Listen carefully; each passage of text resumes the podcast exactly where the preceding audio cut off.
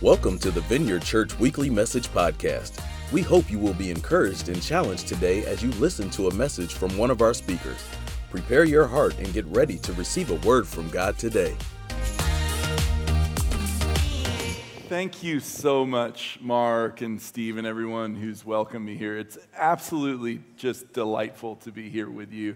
I flew into Chicago uh, from Denver last night. Denver is my new home, although I will say, I feel like I'm from Chicago East. So I met my wife uh, in Chicago where I was in college. That's also the place that we first started uh, planting a church. If anybody heard of the Hyde Park Vineyard Church in Hyde Park in Chicago, that is the church that Kathy and I helped to start, and I'm happy to report it's still there, doing great uh, in the neighborhood of Hyde Park, right there in the city.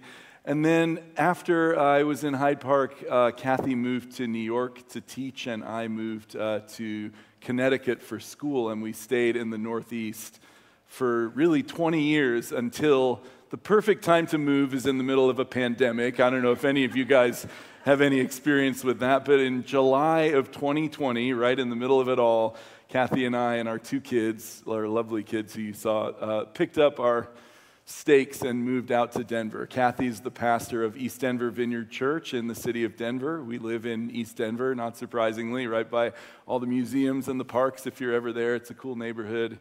And I work, as Mark said, with this job that has the most ridiculous title in the world. but uh, essentially, what I do is I help our 550 vineyard churches in the U.S. Uh, to think well and to pray well and to work well together to be rooted in what does it mean for us to follow Jesus as vineyard people, right? The kinds of discipleship lives that we live are lives where we're going to live for the long haul, right? How many of us know that Jesus wants us for our whole lives? He doesn't just want us for moments, right? He doesn't just want us for highs. He wants us in the lows. He wants us at the peaks, and He wants us at the valley times as well, right? And so part of the work that I'm trying to do uh, is to help all of our churches in all of those different seasons uh, to serve and love Jesus faithfully. So I'm super, super grateful to be here. I've actually been in your neighborhood before, although never in your church. I've had some good friends at Notre Dame. Are there any Notre Dame people in the room tonight? Okay, awesome. I've, I've had many, many friends uh, at Notre Dame, a couple mentors taught over there, and from time to time I'd come visit. So let me just dive in. Um, when I was asked to speak using the Lord's Prayer as a jumping off point, I have to say I was excited. One of my uh, mentors, a guy called Don Williams, who was one of the Vineyard's sort of first theological voices, he used to say that the key to a great sermon is a great text, right? And texts don't come much better uh, than the Lord's Prayer. But the thing I was wondering was what part of the Lord's Prayer should I choose as my jumping off point? Obviously, I'm not going to talk about the whole thing, so I was mulling it over and mulling it over and thinking it through. And then it suddenly came to me when I heard that you guys have been fasting.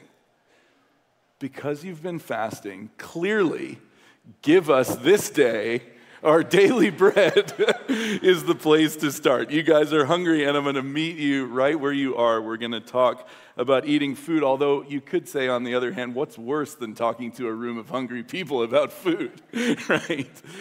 And then I want to do what I know everyone in this room wants to do, which is I want us to encounter Jesus tonight, right? Don't be fooled by the long title and the theology and the education and this and that, right? All that stuff is real and it's important. But what it comes down to at the end of the day is are we encountering God and are we being formed by Him, right? Are we encountering the Lord and being formed by Him? So, my desire is that tonight, each one of us would be able to raise our hands to the Lord and say, God, I want you to meet me. I want you to root me in you. I want you to help me to turn I want you to help me to turn in little places where I need to repent, or maybe some big places where you need to repent. Lord, I want to be responsive to the move of your Spirit. So that's where we're going. But let's start uh, today with the, the Lord's Prayer Give us this day our daily bread. Let me just read to us uh, the beginning of the Lord's Prayer, or the, the section that leads into the Lord's Prayer, and I'll stop when we get to Give us this daily, give us this day our daily bread. Let's listen to the word of the Lord uh, to his disciples. They said to him, How should we pray? He said this When you pray, you must not be like the hypocrites. They love to stand up and pray in the synagogues and at the street corners and at the cool church meetings so that they may be seen by others. Truly, I say to you, they've already received their reward. But when you pray, go into your room and shut the door and pray to your Father who is in secret. And your Father who sees in secret will reward you. And when you pray, don't heap up empty phrases as the Gentiles do, for they think they'll be heard by God because of their many words. Don't be like them. Your Father already knows what you need before you ask Him. So pray instead like this Our Father in heaven, hallowed be your name. Your kingdom come, your will be done on earth as it is in heaven. And give us this day our daily bread. How many know that the Lord's Prayer is Jesus' prayer class for his disciples? Right? In Luke 11, which is the parallel to Matthew 6 where, that I just read from, it starts with the disciples literally saying to him, Would you teach us how to pray? We don't know how to do it. And what's interesting about that, I think, is that that tells you that they have a lot of stuff they're comparing it to, right? When Jesus says to them, I'll teach you how to pray, but he starts off with, don't do this and don't do that, you can see the disciples, they're trying to sift, they're trying to discern what's the kind of prayer that God wants to hear, right? One kind of prayer Jesus tells us God does not want to hear is prayer that's done to be seen by other people right? The kind of prayer of performance, the prayer where we're demonstrating our own righteousness because we want to look good, look like a good Christian or a fervent person, right? Uh, to put it in the context of our times, we don't want to be like hopping up and down on stages just so that people will think that we're really, really in love with God, right? Don't pray to be seen. Jesus says. And don't babble on with lots and lots of words when you pray, thinking that God will hear you louder because of your striving, because of your intensity, because you're contending for revival so loud that now your Father in heaven is finally going to hear you. That's not what he says, right? That's not what he tells us to do. Instead, he says, go to a private place, go to a quiet place, close the door. Either go into a room some people who read this text think that he means go into an interior room, like a place in your heart, right? Quiet yourself. And when you quiet yourself, speak to God, your Father, as if he is actually your Father. Now, I have a, a seven year old daughter, and one day, if she hears this, what I would want her to know is that fathers are often one or two steps ahead of their children. Fathers are often one or two moves in front of them. And Jesus tells us that's the same way that God our Father is with us. Amen? He hears what we're going to say before it even comes out of our mouths. Why? Because He loves us. He loves us. He wants us to pray as if He loves us and be in conversation with Him as if He loves us. Do you know why? Because He really, really does. He's not impressed by our striving. He's not impressed by our performance. He's impressed by our honesty, our authenticity, our straightforwardness. When we come to Him and we say, Our Father in heaven, hallowed be your name, your kingdom come, your will be done on earth as it is in heaven. What does that mean? It means turn and face God your Father who is so close to you, our Father in heaven. Praise Him in His infinite goodness and pledge allegiance to His holiness above all other allegiances, just like we were singing tonight. Wasn't the worship so wonderful tonight? Thank you guys so much. He, we were singing songs of allegiance to the living God. Hallowed be your name. And He calls us to remember that His kingdom already is in heaven. And he also calls us to pray for the coming of his kingdom, the complete doing of his will, which has not yet happened on earth, but we know will one day happen completely. The prayer that the Lord teaches us to pray is a prayer of the already and the not yet. It's a prayer of the kingdom that has come in heaven, and it's a prayer of the kingdom that will come on earth as in heaven. Are you tracking with me? Excellent. Okay. And it's in that context, the context between the already and the not yet, that Jesus says, the very next thing that he says, the very first thing that he tells them after he sets up this whole thing God your Father has located you between these two kingdoms, the already and the not yet. The very next thing he says to his disciples that they are to pray for is, Give us this day our daily bread. Now, why does Jesus tell his disciples to pray, Give us this day our daily bread? Why does Jesus speak to a room as diverse in age, in vocation, in identity as this room and say to each one of us, Pray, give me this day my daily bread? Why does he say that to us? Well, the first thing I would want to say is that the prayer for daily bread echoes a couple of really important things that Jesus wants us to have in our minds. A couple of real. Did you guys see that? that was kind of amazing. I think I just cast a demon out. Um, it's just my shadow, I guess. Um, Jesus wants us to know that he wants us to have in mind as we're talking about daily bread a couple things from the Hebrew scripture that are part of the learned identity of the people of God. How many of us know that the people of God's identity is not just given, but it's also learned? What do I mean by that? What I mean by that is the fact that, do you remember in the song where it says, I'm not going to trust my feelings? Part of what that means is sometimes we're going to feel differently from the ways that God has shown us our reality, right? And that means we have to learn and train our minds and our hearts to say yes to the realities that God has given to us, even when we don't feel it, right? Even when it's not the first thing that comes to our minds. So when Jesus says, Give us this day our daily bread, part of what he's actually saying to them is remember how in the Bible it talks about daily bread and other places? He wants them to know that they have an identity of simplicity and an identity of dependence. Proverbs chapter 30, verse 7 to 9 says this Two things I ask of you, Lord, do not refuse me before I die. Keep falsehood and lies far from me. Give me neither poverty nor riches, but give me only my daily bread. Otherwise, I may have too much and disown you and say, Who is the Lord? Or I may become poor and steal, and so dishonor the name of my God. The Hebrew scriptures, the scriptures that the disciples would have already known, they would have heard taught, talk about daily bread as representing the simple provision of God for simple lives of faithfulness, right? Daily bread is not an image of having a bread factory.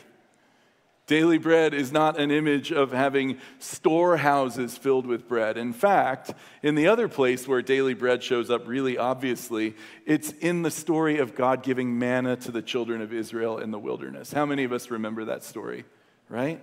That's a story in which God shows his people what it means to be dependent on him right? In Exodus 16, God has led the people of Israel out of bondage in Egypt and they're walking into their destiny, but they're walking into it grumbling. In fact, they're walking into it with an awareness that, man, yeah, we remember we were enslaved in Egypt, but at least we had meat. Do you guys remember that text? It was terrible to be enslaved, wasn't it? But man, at least we had decent food. This is how people actually are, by the way. Let us never make fun of the people who seem dumbest in the Bible. okay? Because the people who seem dumbest in the Bible are there for a reason, and that reason is we are the dumbest, okay? Just be honest. There are times at which you in your life have said, ah, I know that I wasn't in the best place when I was there, but at least I felt like I had enough money in the bank. Now I've given so much to the Lord. I've handed over the keys to the car of my life, and the place that I've landed is a place where I'm not sure that God's actually going to come through for me on a given day. Has anyone ever taken a risk for God and then held your breath to see if God's actually going to come through for you? Some of you guys know what I mean. There's some people in the room tonight that I think the Lord wants to minister to who have sowed an awful lot in tears and are waiting to reap with joy. We'll come back to that in a minute. But if that's you, you probably know who you are. Manna in the wilderness is a story in which God says, Listen, children, people who I love, people who I'm leading. I'm going to give you enough food for the day. When you wake up, it'll be there for you. You gather it up, you eat it throughout the day, and then at night, you leave it. And tomorrow, I'll do it again. What do you have to do? You have to go to sleep trusting that when you lay your head on the pillow, the following morning, the Lord will provide for you again. The story of God giving manna to the people of Israel in the wilderness is a story of radical dependence and a story of God's rhythms of faithfulness, right? There's a New Testament scholar called N.T. Wright, which, by the way, is a hilarious name for a Bible scholar. I don't know if you guys have ever thought about that. His name is N.T., like New Testament, Wright. Like, wow, let's not question that guy. But N.T. Wright, he says this manna, daily bread, is actually the promise of the coming kingdom. Let me read it to you. It's a little quote from Tom Wright. He says, Manna wasn't needed in Egypt. In Egypt, they had all the meat, remember? Nor was manna going to be needed in the promised land, the place that they're going. Instead, manna is the food of inaugurated eschatology, which is a fancy word for the kingdom that's already and not yet. It's food that is needed because the kingdom has already broken in and because it hasn't yet come all the way. The daily provision of manna signals that Exodus has begun but also that we're not yet living in the land. How many of us know that God has set us free? How many of us know that God is also still setting us free? How many of us know that we are not where we used to be? Thank goodness. But how many of us know that we're not yet where we're going to be? And that is the reality in which we need to learn how to say, Give us this day our daily bread and become the kinds of people who can receive it. Amen? When Jesus tells his disciples to pray, when he tells us to pray, let your kingdom come, let your will be done on earth as it is in heaven, he's rooting our prayer lives in the reality that we live in the time between the times and that God is the one we have to learn to depend on. Give us this day our daily bread, or else we're dead. You know, it's like funny because it's true right? We can't live on yesterday's blessing and we can't live on tomorrow's energetic hopes. We have to become the kinds of people who can receive the daily bread that the Lord wants to give us. Now, I'm guessing, you guys can tell me, I'm guessing that very, very few of us got into life with Jesus or even got into ministry. I know many of you are in ministry of various sorts. I'm guessing very few of us got into that because we were so thrilled about living lives of radical dependence. right? I know I didn't. I got into ministry because I was so excited about the fact that God was alive and God was on the move, right? God saved me from a lot of mess. And when He did, I was so overjoyed by the fact that His presence was real and He was actually leading me. But none of that prepared me for the thought that in a life, day in, day out, day in, day out, day in, day out, I was going to have to learn to accommodate my preferences, my spirituality, my rhythms to the simple, gentle rhythms of God's grace. Do we have any 20 somethings in the room? Come on, you guys were so loud before. Do the thing again. Do the thing again. okay, there you are. I knew you were there somewhere. Uh, in, in my late teens and early 20s, it was the 90s, the greatest of all decades. And, and, and in the 90s, there were ways that the Spirit of God was moving in the world that were profound and compelling. I would love to tell you my whole story. I don't have time to do it. But I would say this there was a time in my life when I was, uh, I suppose, 16 years old, maybe 17, where I walked into a little Christian fellowship on the campus where I was studying. And I only went there because my parents made me promise that I would go. And I did not want to go because I didn't like the kinds of people who were in those kinds of places. Um, I was not following Jesus. But I walked into that room, And if there was a movie of, the, of my life, which there never will be, but if, if there was like a Rudy style documentary of this is a good state for Rudy, right? Uh, a Rudy style documentary of, of my life, it would be like this. I walk into the back of that room, and what I hear in the front is music. And I walk from the back of the room to the front of the room. And by the time I get to the front of the room, I'm crying. And I don't know why. I now know I'm crying because the Spirit of the living God was taking hold of my heart. How many of us have had that experience? Exactly. All you 20 somethings are like, that's why I'm here, fool. exactly. Exactly. Remember the moments. Remember the moments here. And I went and I found the guy who led that little fellowship. And I said, I don't know what that is, but I want to do more of that. Do you guys go to church? And he said, We do. And he put me in a van every Sunday morning, and I drove down to church. And after about 12 weeks, I realized every time they sing, I cry. Every time they teach the Bible, I lean in and I listen. Every time they pray, I go for prayer and I cry some more. And 12 times over, rinse and repeat, I realized I have a hook in my jaw. I realize there is a living God who has taken hold of my life, who knows my name, who's calling me in a way that is going to change everything. Do we know what I'm talking about? That is how I felt in my late teens and my early 20s. I then moved from where I was living in Connecticut going to school. I did a gap year in Toronto and I was connected to the Toronto Blessing up there. Saw some incredible, powerful ministry of the Holy Spirit. And then I moved to Chicago. When I left Toronto, someone slipped a little prophetic word into my hand and he said to me, Weigh this. He said, I've prayed about this for three days, which for a charismatic is like chiseling it in a stone tablet, right? he said, I've prayed about this for three days. I think when you go to Chicago, it may well be your first church planting experience.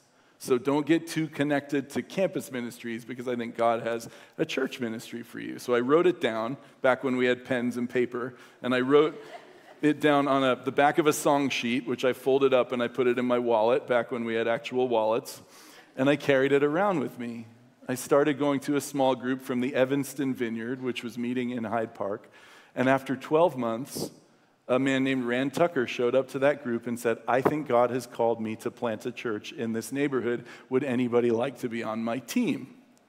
And I said, I have this prophetic word from this charismatic. I'm in. And so began what has been my life of essentially left foot ministry, right foot academics. And that's a conversation for another time. I'd be more than happy to talk to any of the academics here who are wondering how to do that or what that might mean for them. The reason I'm telling you that story is that it felt like God was as close as the breath in my lungs. It felt like I was invincible. It felt like I could drive 100 miles an hour down the highway and there was no way that I was going to die because my life was too important. It, not because I was prideful, but because God was with me. Do you guys know what I'm talking about? There was a sense in which God loved me and had such a wonderful plan for my life, and that plan was to win. You guys are like, oh no, it's true. That's how it felt. Um, these were the mature thoughts of a 22 year old.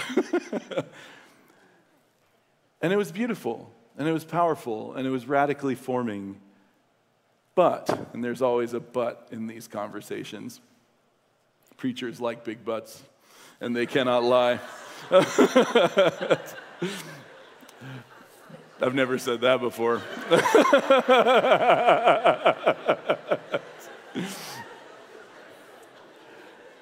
I think I lost you. I think we might be done. Let's just have ministry. God was so close to me that I felt like, I guess all of life is going to be like this. But then a different kind of thing started to happen. God remained very present, but to be honest, things got really difficult. Has anybody ever followed the Holy Spirit into a situation of incredible difficulty? I hear some yeses from the older folks. Some of the teenagers are like, How can that be? You must have been sinning. That's okay. That's okay. I love, love you and I love where you're at. As life began to happen, I got married. Anybody who's ever been married knows that getting married is a one stop school of deliverance and discipleship, right? Uh, we started to plant a church in Connecticut, and that brought with it all kinds of challenges. When you enter in to Christian leadership, it's like painting a target on yourself and saying, Why don't you throw some things at me, enemy? Okay? And I also I started a really great doctoral program. I was living in Connecticut. My program was in New Jersey, two states, nearly three hours drive away. So I've got all this stuff going on, all the things I'd ever dreamed of, frankly. And I realized, man, I, I actually don't know how to do this. There was one day in particular, I used to get up at like five o'clock in the morning to drive from my house in New Haven down to Princeton, where I was in school.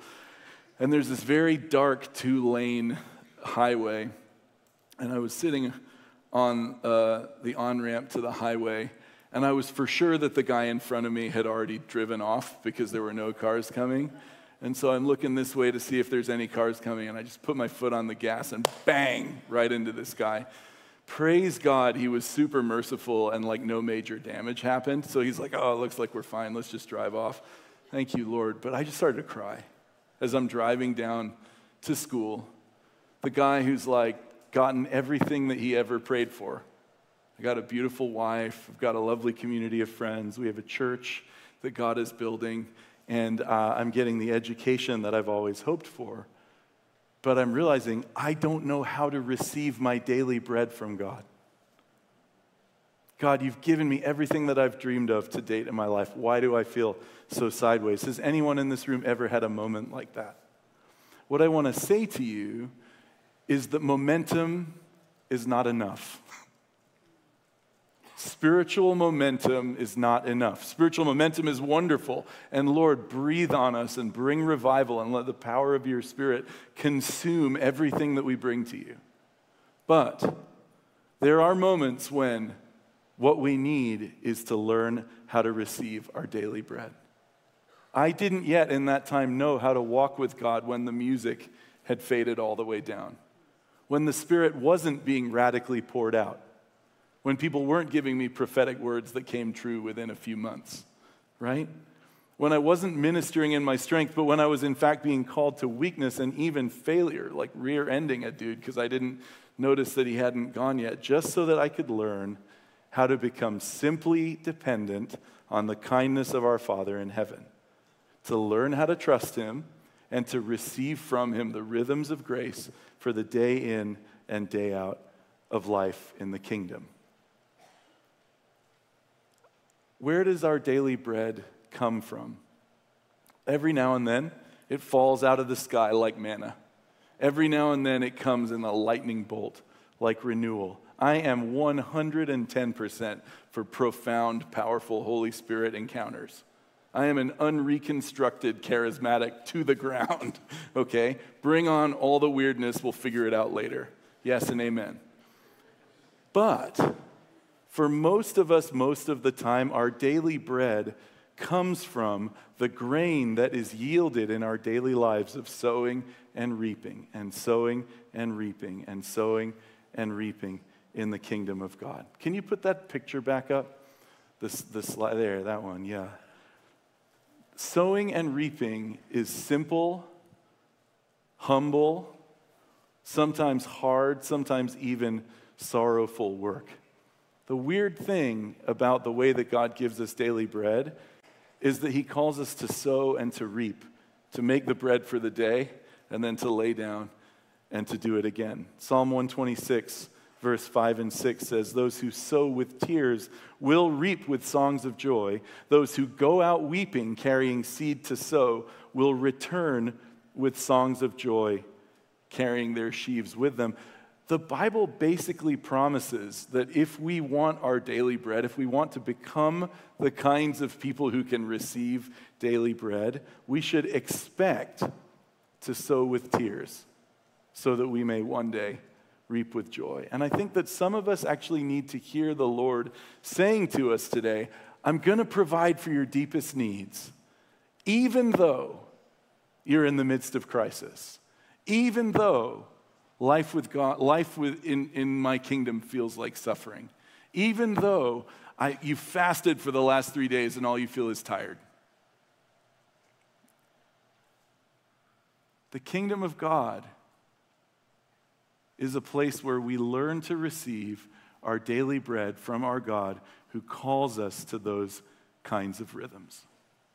So, I hope this doesn't feel like a downer. It's not meant to. What I'm trying to do is tell you that at the same time as we have profound encounter with God, Jesus tells us to pray, Lord, form me into the kind of person who can receive daily bread from you. Amen? How many of us want to be people who don't need, like, to be zapped by the Spirit for merely our survival, but who can say, Lord, I'm going to walk with you faithfully day to day, left foot, right foot. I'm going to be with you in season and out of season. You can trust me. I want to be the kind of person who's trustworthy, Lord, so that when the Spirit of God comes, we can say yes, we can say amen, and we can be trusted to steward the move of the Spirit. You see what I mean? How do we become people who can receive from the Lord in season and out? How do we move towards being people like that?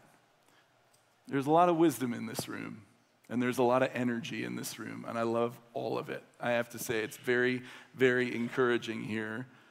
I want to give us three words Three words that all start with the same letter, because preachers do things like that, um, that will help us to grapple with what would we be like if we were the kinds of people who could receive our daily bread from our Father in heaven. I'm going to tell them all to you now, and then we're going to do them in turn. We would be rooted, we would be repentant, and we would be responsive. People who can receive their daily bread from God are rooted in the King and his kingdom, are repentant when we get it wrong, and are responsive to the way that his spirit is moving. All right, we're going to talk about each of those things, and then we're going to take some time to pray. Because I have a feeling that in everything that I've said so far, a whole bunch of you guys are like, You're telling my story, you're naming my thing, but I don't really need more words from you. I need to meet the Lord over this thing. And that's what we're going to do tonight, okay? Rooted. What does it mean for us to be rooted? In the Vineyard Church, we are a kingdom of God people. We're an encounter with God people, right? But that doesn't come from nowhere. Do you know what's an encounter with God, kingdom of God movement? The entire Christian church, right?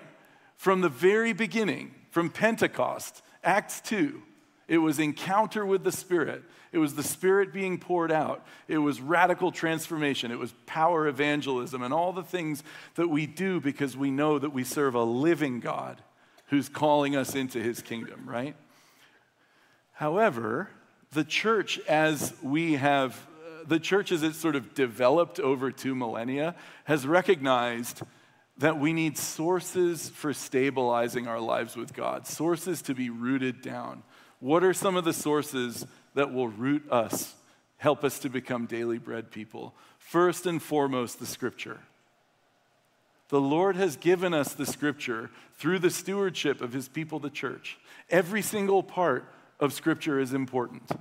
We should know it, we should learn it, we should live in it, we should teach it, we should treasure it. We should sit with all the things that the Lord shows us in the scripture so that we can learn how to live our lives, so that when the wind blows, we don't blow to the left, we don't blow to the right, but we listen to what the Spirit is saying because we're rooted in the scripture. How else are we rooted? In the historic and in the global church. Did you guys know? Does anybody here know uh, the Apostles' Creed? Handful of people. You guys probably grew up Roman Catholic, right? Uh, or may believe in God the Father Almighty, maker of heaven and earth, and they would baptize them. Now, why did they do that? They did that because they were saying people who live in the narrative of Scripture recognize that it affirms God the Father Almighty, maker of heaven and earth. That's something we need to know deep inside of us, right? Do you believe in Jesus Christ, his only Son, our Lord? Yes, I do. And then they would say all these different things about who Jesus was conceived by the Holy Spirit, born of a Virgin Mary, crucified, there's ascended. I, mean, I won't do the whole thing for you now, but, but what I will say is that it's not just me and Jesus and my Bible. To be rooted in the kinds of posture that will allow us to receive our daily bread from God, it's me and Jesus and the Bible and the awareness that the church has interpreted the Bible for our good to make disciples for millennia. The simplest way to put it would be we don't get to make this stuff up. Christian faith is given to us by a church over history and a church globally that's bearing witness week in and week out to the reality of the king and his kingdom. I was noticing on your slides that you guys have partnerships in India. Have you ever had the experience of landing at an airport in a city around the world that you've never been to and realizing this place has been going way before I was born and it's going to be going way after I'm gone? I have like nothing to do with this place except here it is with all this life and vitality. And in each place like that around the world, there are people bearing witness to Jesus right now. They're our family. For us to be rooted means that we proclaim the same gospel that they do. So we have the scripture, we have the tradition of the church, we have the witness of our brothers and sisters around the world. If you guys, I don't know if any of you have listened to the We Are Vineyard podcast, but I just did an interview recently on that with a woman named Hannah Nation. And Hannah's entire project in the world is translating the uh, sermons and, and essays of leaders in Chinese underground churches, making them available uh, in English. So she's done like three books of these and lots more to come. The point is that when we say yes to Jesus, we're saying yes to the same Jesus that those people serve. And they're saying yes to the same Jesus we serve. So when we think about what does it mean to be rooted, we think, am I rooted in the kind of manner that would encourage and lift up a pastor in a Chinese house church who's under threat of persecution or potentially imprisonment for his faith. We don't get to make this up. We're carrying a message we've been given. We have scripture, we've got the historic and the global church, and then you've got the story of this community. I'm just going to assume that most of the people in this room are part of this church or at least connected to someone who's part of this church. God is doing something beautiful in this place for us to receive our daily bread, our rootedness, doesn't just include us with the Bible, doesn't even just include our understanding of what Christianity is in kind of a historic or global sense, but it includes our connection to one another. Amen? The way that we walk with Jesus is together. Nobody walks with Jesus alone.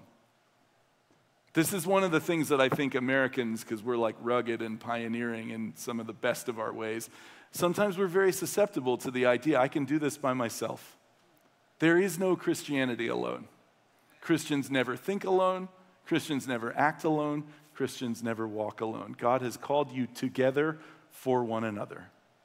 All right, I don't want to talk too much longer because I see my time is running out. But for us to be the kinds of people who can receive our daily bread, we have to be rooted. We also have to be people who are repentant. What does it mean to be repentant? It means to say, oh, I think that I've diverged a little bit from my rootedness. Rootedness becomes really, really important when we try to walk out our lives with God.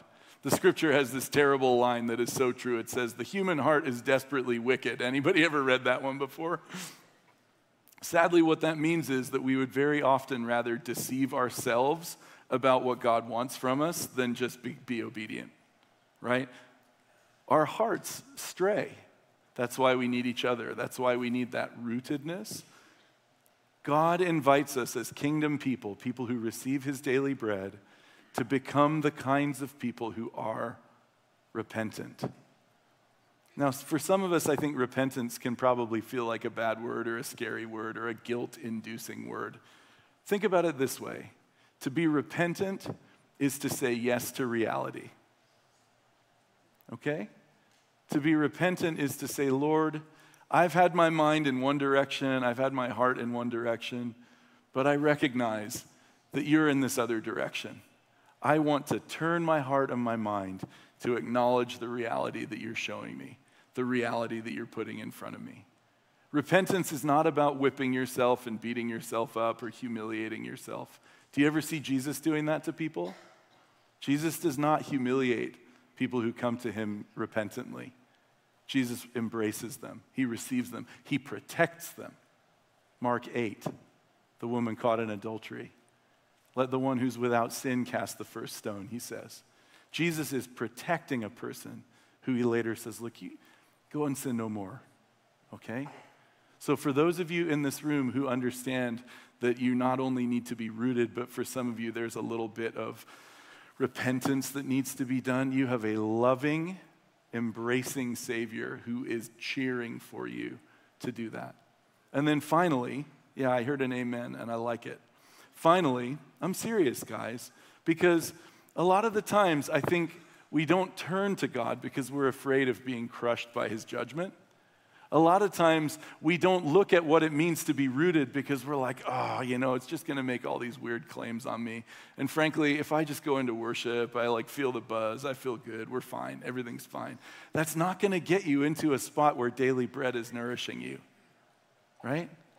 I think that the word of the Lord to the church in our moment is so much about becoming rooted so that we can be repentant and then, third, be responsive to the move of His Spirit. You know, the Spirit's at work. Look around the room. You were like 500 people on a Wednesday night going, I'm chasing God. There's other things you could be doing tonight. You're here because the Spirit has called you here. You're here because in your workplace, you can see that, you know, if God just did this or did that, or gosh, if that person's heart softened, so much could change. You're here because some of you guys are like in the medical profession and you're like, you know, there's so much anxiety and the Lord could bring peace, the Lord could bring healing in this place. We're hungry for a move of the Spirit of God, are we not? That hunger is given to us by God as we become people who receive His daily bread, right? We get rooted, we become repentant, and that allows us to say, Lord, yes, please, yes to more. The vineyard movement, some of you guys will know you're in a vineyard church. uh, it's not just a funny name, it's a whole bunch of churches that are all connected. And our movement began when a group of people said, Jesus, we've tried and tried and tried and tried to do ministry in the way that we thought was best. Would you please show us how you think it should be done? Would you please come by your Spirit and let us respond to the things that you're saying? People who can receive the daily bread from Jesus are the kinds of people who will be able to be responsive to his spirit. Am I connecting with you? Are you aware of what it is that I'm saying? I, you know, because I want us to pray. I want us to move. I guess the worship folks can come up. I want us to, to move in the direction of encounter with God. Thanks for listening to the Vineyard Church Weekly Message Podcast. We pray you were impacted by this message. God bless and see you next time.